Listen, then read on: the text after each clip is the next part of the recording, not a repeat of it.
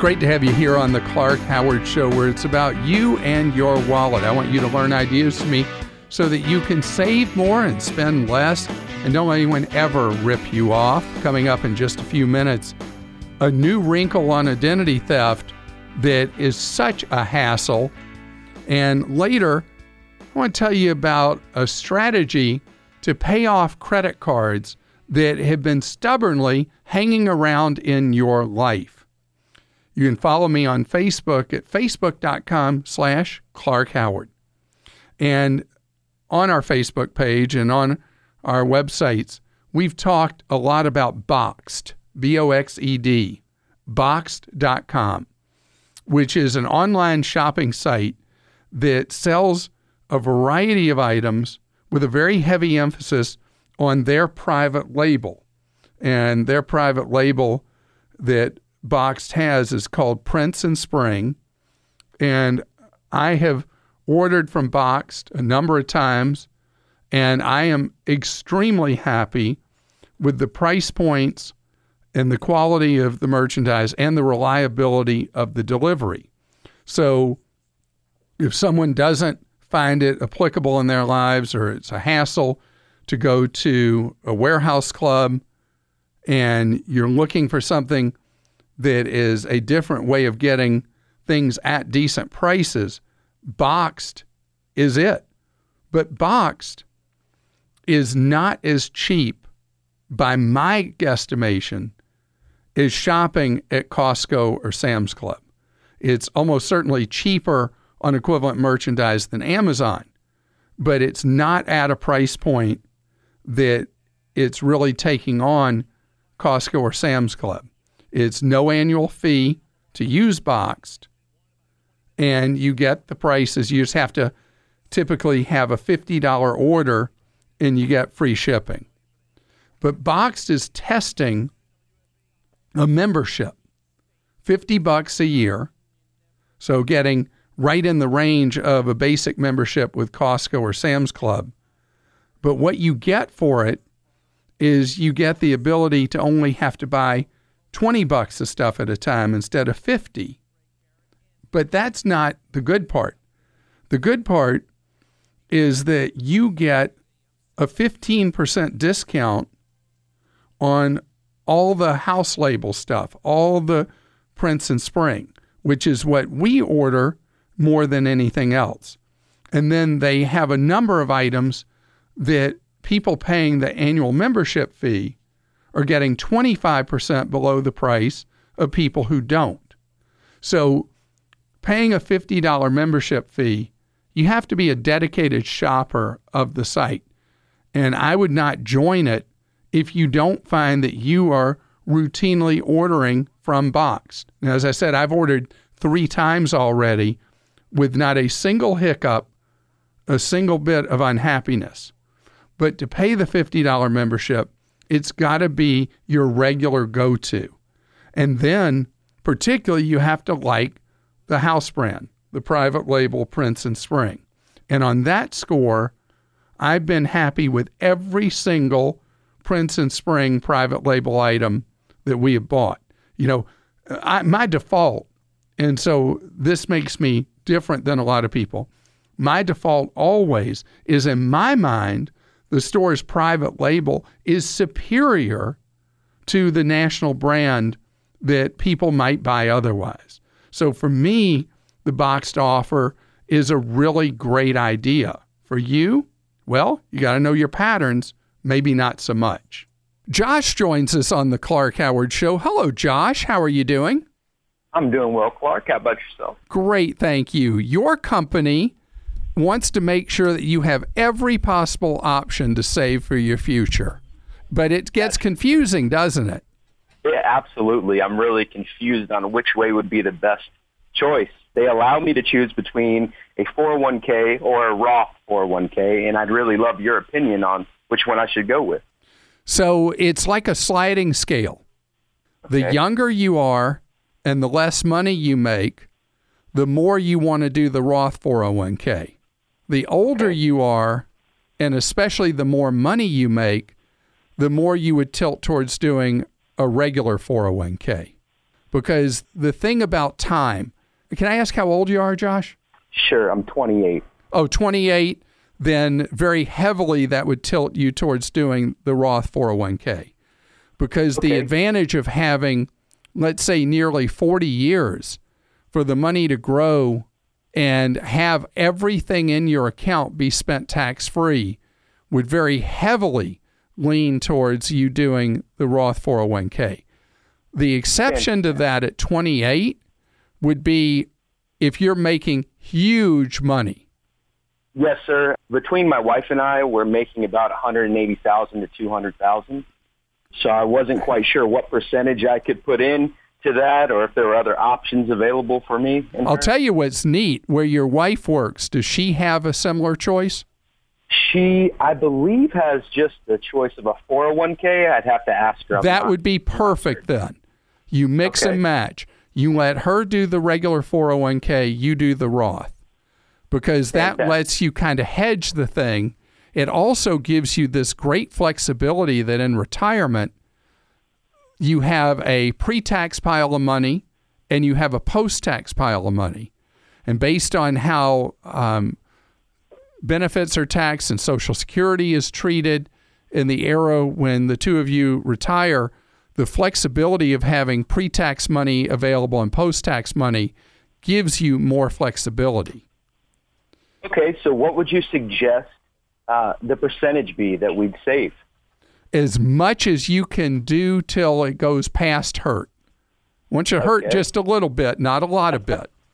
Okay. But And, at an absolute minimum, at 28, I want you saving a dime of every dollar you make. Yes, sir. Thank you so much. Um, I have another question. Is that okay? Sure. I was wondering, is it possible or even a good idea to open a Roth IRA separate from work? Absolutely. Because if you save at work, uh, company match, yes, no? Um, yes, sir. So you pick up the company match. If you also set up a Roth IRA, the more money you and your wife save at young ages in your 20s and 30s, the more freedom you buy for yourself later in life. And if the two of you become maniacs at saving money, it means that somewhere late 40s to early 50s, if you wish, you can bag work or cut back on work Wow, that would be fantastic. and and you have the option in your 20s of making that happen. Wow. Thank you so much. I have one last question for you, if it's okay. Sure. Um, my wife and I are saving to buy a home right now, and um, it's coming up within the near future, I'd say a year's time. Is there a way that we could put that money to use while we're saving? Any way to make a return on that? Nope. Okay. Dull as dishwater. Earn 1% on the money with an online bank. Yes, sir. Go to you so bankrate.com, click on their best savings rates nationally, open one of those online accounts, earn your 1%, and that's all you can do right now is earn a pitiful return. You cannot invest though cuz investing by its nature means you could lose money. You can't afford to put the money at risk in the short term that you need for a short-term thing like a down payment on a home. Joseph's with us on the Clark Howard show. Hi Joseph. Hey, Mr. Clark, how are you? Great. Thank you, Joseph. You're going to go to UCLA. Yes, sir. Have you been out to visit the campus? Uh, yes, sir. I have a couple times, so pretty Great place, great part of town, and you got a good out in and out burger just outside the campus. yes, sir. Very excited about that. So I've been to that In and Out Burger many times because I, I go to UCLA Medical Center. And wow. my reward to myself after every visit to the medical center is I go to that In and Out Burger. Well, there you go. We all deserve that sometimes, right? That's right. So what's going on? How can I be of service?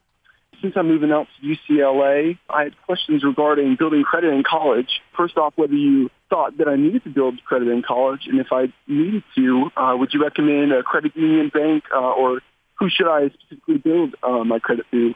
All right. So when you turn 21, which uh, for most people is in, late in sophomore year or junior year in college, Yes, you're eligible to get a card from one of the college student credit card programs. And Okay, all the pretty much all the issuers, big and small, now have college student credit cards because college students are a really profitable market for credit card issuers. And college students, once they have a card from a company, like the first card you get in college, it's not unusual for somebody to keep that card or to keep doing business with that financial institution for decades. So everybody wants to get in your wallet and get their plastic in there when you are a college student. Now, it used to be that when you hit campus the for orientation, all the credit card companies would be set up in booths and they would sign you up for cards right then and there. And what was happening was incoming freshmen as teenagers weren't that good handling money, Joseph, and the law was changed and that's when it was scaled back to waiting till people were 21 before they could get a card. Uh, I got a couple of questions for you. When you're 20, do you think that um, a relative, parent, whatever, would be willing to make you an authorized user on one of their cards? They don't have to give it to you, but make you an authorized user? Uh, yes, sir, most likely. Because the advantage of that is that then you'll show up with a credit report, you'll show up with a file, and then when you apply at 21, you'll be able to get a card or two. And I and two is the number I'd like you to apply for. Okay, great. But everybody out there wants you as a college student. Sure. I can understand why.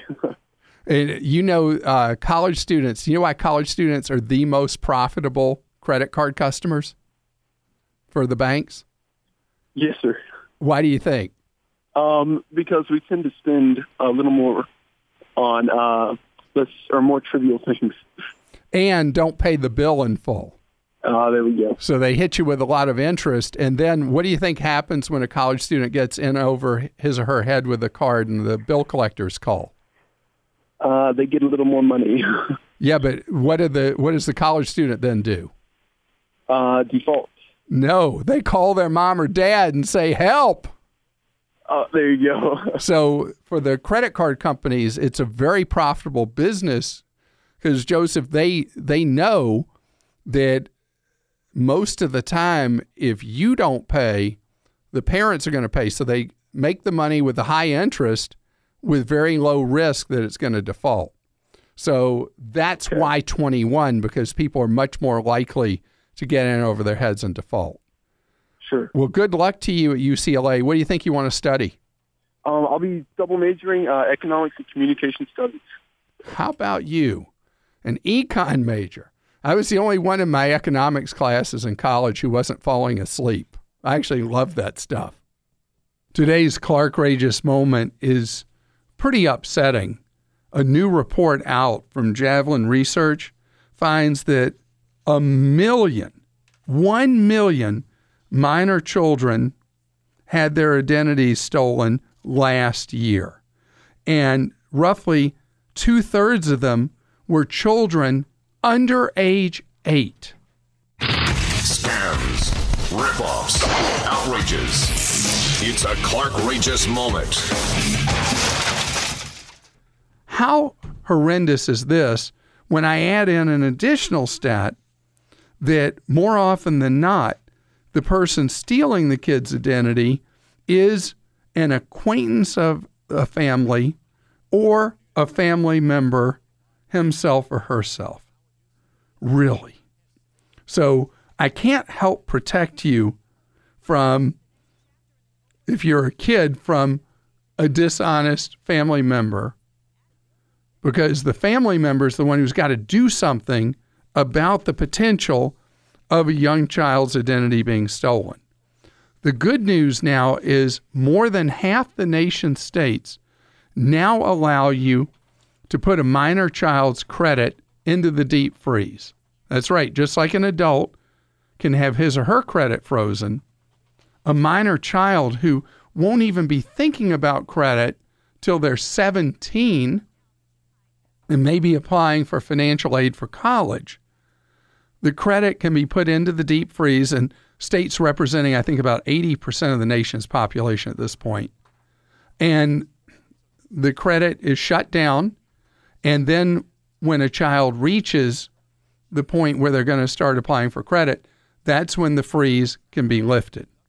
So it prevents the silent crime because most people don't find out about a kid having identity stolen till debt collectors start calling and saying, Where's our money?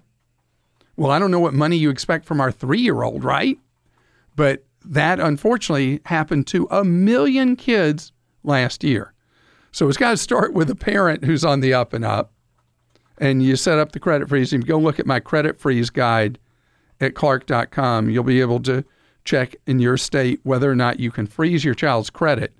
I don't want to gloss over this. There's more work, manual work, like 1990s kind of work, where you have to mail stuff in to the credit bureau to establish that you had the right to freeze a child's credit, prove relationship, and provide some documentation about the child. Where with an adult, you just go online and you do it straight away. But think about what in the world is going through a family member or a friend's mind that they would steal the identity and cause havoc for years to come in the life of a minor child, many times keeping a minor child from going to college because their credit is so messed up they can't enter school as an 18 or 19 year old. And that is Clark Rageous. Thanks for taking time out of your day to join us here on the Clark Howard Show where it's about you being empowered with knowledge so you can keep more of what you make. And you can follow me at facebook.com slash Clark Howard. There is an app I've talked about in the past that is designed to help you save money. If you're someone who has trouble saving money, and the app now costs $2.99 a month, This has been pointed out to me. And so it's unusual that I would talk about an app like that in a positive way. It's called Digit. And what Digit does is you connect your bank account to them, and then they analyze your spending and automatically move money into savings for you, automating the amount of money that you're saving instead of spending. And the idea is when people see more money in their account, they're more likely to spend more money. But you see money yanked out and put into savings, then you're less likely to spend that money and you're going to build up a reserve fund. Well, now they have a new offering that, and again, you're paying $3 a month for this. They have a new offering that helps you get rid of nagging credit card debt, that analyzes your cash flow needs and your spending, your income, and comes up with money that is safe in terms of your overall cash flow to put towards an outstanding credit card balance and help you get a balance that has just been nagging you, staying there, paid off. Now, you got to know yourself and is this something that would be helpful to you? Because again, you're paying 36 bucks a year for them to do that. But if you consider how many people are in credit card debt that goes on year after year after year, paying typical interest rates in the high teens, and you look at how much interest you're paying a year, if something hits you over the head with a two by four and gets you paying down that credit card debt quicker, that is an enormous benefit to you. But I'll tell you, Truth Serum works with credit card statements. And I find, as I've shared with you on the air before, that when somebody calls me about their credit card debt, almost no one can ever tell me how much actual debt they have on each card they have and what the interest rate is on each card. I want you to know that stuff. And I want you to do something else too. There's a box on your credit card statement that shows you how many years you'll be in debt if you only pay the minimum they're asking for. And it could be as long as like 40 years, but often it'll be 17, 23, something like that. Then there's a second number there how much extra you'd have to pay per month to wipe out the debt in three years. And often it's not a massive amount more, to take a multi decade debt and pay it off in three years or less. So be your own discipline. Get your finances to where you're not afraid to look at a statement. You're proud to look at a statement because you're watching those balances go down, down, down. And then you're in charge. You're in charge. Constance is with us on the Clark Howard Show. Hi, Constance. Hello. How are you? Doing well. Constance, you have a very unusual question for me. Yes, I was wondering. Uh, I have a new phone app uh, that allows me to talk to my car with the ODB reader, and I was curious. Slow down, slow down. We need to explain the OBD to people. oh, it's that little gadget underneath your steering wheel that you can plug into your uh, vehicle, and it reads those DTC codes. I think that's what it is. That uh, So what it does, let me see if I can put this in layman's terms. So there's this neat thing that's on cars built just about every car on the road now because it started being used universally in 1996. And there's a place right under the dash that you can plug into and it will allow in states that require emission testing it allows an instant reading if the car is polluting the air or not it allows you to see if there's anything wrong with any major operating system in the car all with a simple digital readout that's plugged in can i tell you another use i saw for it what's that? when I was at CES, the what they used to call the Consumer Electronics Show, I got to watch a demo where you now can plug a device in that will give real-time information on how the vehicle's being driven. So let's say a company wants to monitor its drivers out in company vehicles, or a parent wants to monitor how a teen is driving. You have either real time or, if you wish, delayed access information about how the vehicle's being operated. It's phenomenal what stuff is right there in that thing. So I interrupted you. Are you is the device you're using specifically to see how somebody's driving, or is it vehicle performance? It's two things. It's be, uh, it's vehicle performance, but it's also for any roadside assistance that I would need if I broke down. It automatically calls the emergency service to check on me. Isn't that nice? It is. So what happened recently was my car broke down in the middle of the road and I didn't realize what was going on. And it immediately texted me telling me what my code was and then how to fix it possibly and it gives a few examples. But what was very interesting was it also gave me estimates on each way to fix my car. I was curious if you've ever seen that or have any suggestions on other services like that. I have not seen anything that is as sophisticated. Is this one of the ones you get from the cell carriers that have been marketing this? Yes, I did. And is this like ten dollars a month, fifteen a month? Uh, it's 10. Okay. So that's kind of where the price has been for a lot of these monitoring things is about 10 or so a month. You know, you you have a situation that has proven the worth of it. It's like the same thing, you know, where GM customers have have loved the OnStar and the things that OnStar does in the event that you're in an accident where it immediately calls for help and identifies exactly where you are. They can talk to you and see what injuries you have. These technologies, if you don't mind the monthly fee, are fantastic. Well, what's happened so far is it's still sitting at the mechanic. Oh, uh, it's okay. But what was funny was when I had the vehicle towed to the mechanic, that day my battery discharged and they called me up the next day and said, we think something's also wrong with your battery. And I said, no, I have three months of seeing a health report. I get it emailed to me. And all of a sudden, my battery goes dead at the mechanic shop. Did someone leave on my lights or door open?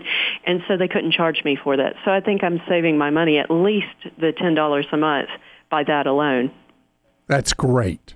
So you are you're a big fan now. I am, and I can't wait to get my car back because I'm going to try to negotiate my bill based on the estimates that I've seen in this report. That you've got to do up front. Oh, okay. Anytime you have a vehicle at a mechanic, what I recommend if it's an unknown thing, like what it's going to cost to repair, all that. On the service ticket, you require an estimate before authorizing work. Once the work's been done, you can't negotiate backwards. Good to know. So, yeah, have they started doing the work yet, or are they still trying to noodle what's wrong? They've done two items and they're noodling on two more. Okay, so just ask them for estimates before they go forward with repairing those two additional. Will do. That's great advice. And I'm so interested in the fact that this was such a great thing for you in what was not the best circumstance. No, but they did call, and it was nice to automatically have someone on my side. That's what I've been using so far. But if you have any other information, I'd love to know. No, no. I, I think what you did, you have this backwards. You just helped your fellow listener. Oh, well, fantastic. Yeah. I mean, you're the one who's made it happen here by sharing a real life, real world experience, how having the diagnostic monitoring has been such a positive for you. James joins us on the Clark Howard Show. Hi, James. Hi, Clark. How you doing? Great. Thank you, James. How can I be of service? Well, I wanted to start out by thanking you. Uh, you've been a big help to, to me and my family as we and not only started investing about a year ago, but uh, I just every time I get a chance, I'm on your website or listen to one of your podcasts. I really appreciate you and all the work that you do uh, to help us save money and uh, make wise decisions. We really appreciate that. Well, that is very nice of you to say. And what I love about what we do is we all learn this together. Well, we we're really thankful. But I was calling you because I've heard you several times mention the Chromebooks, and my question is, what all can I do on that Chromebook? Because I I really want to get one and set it up. But I I found a some kind of secure email where I was hoping to use it for some of the security codes and different things uh, to send uh, encrypted emails and stuff between the person that does my taxes for me, different stuff like that. Would Is there one in email like particular you've been be looking at? I was looking at uh, looked at a couple recently. I found one called Proton Mail. Proton Mail is encrypted email that, if I remember, is double password protected. Is that right? Mm-hmm. Yeah. And so that is a very respected option if you're looking for uh, extreme security. And it's the good thing is it's free, like like you expect email to be. Would you put that on the Chromebook that you were going to strictly use? Sure, and you can put it on your phone. You know, because a phone environment is becoming an area of potential vulnerability, and so you can use it app based on your phone. You can use it on your computer. You can, you can do pretty much whatever you want with it, and it is there because of people's concern about hacking and security.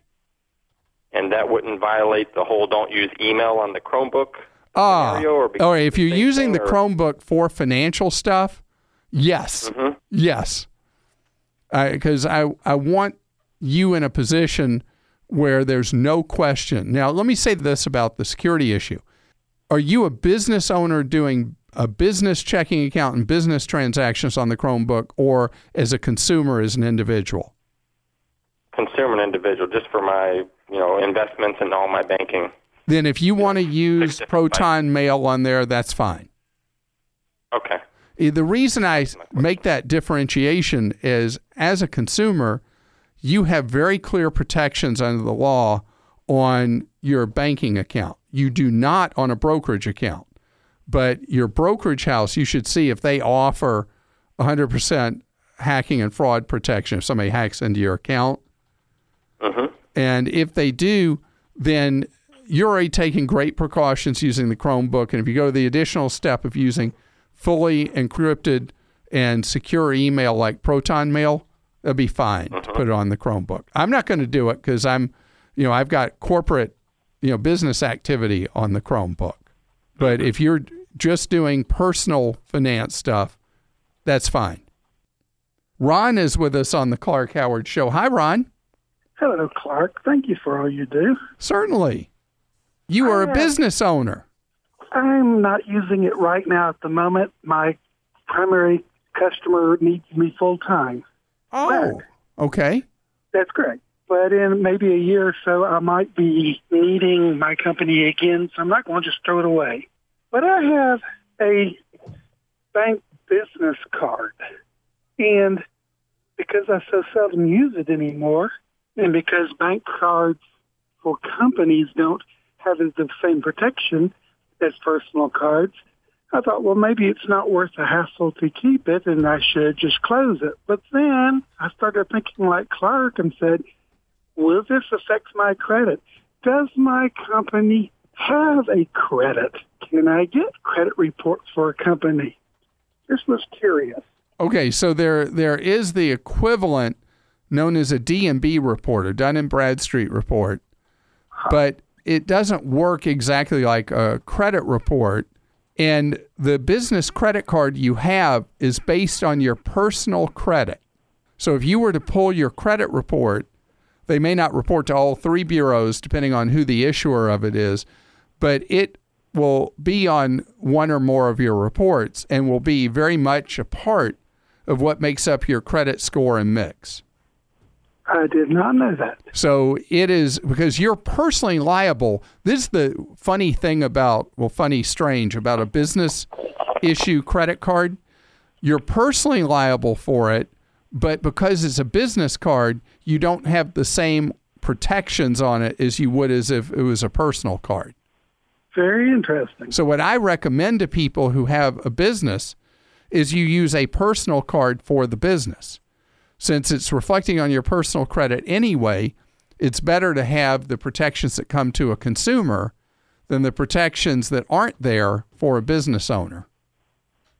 Alrighty, sir. I like that. But in your case, it, if it's on your personal credit report, any annual fee on it?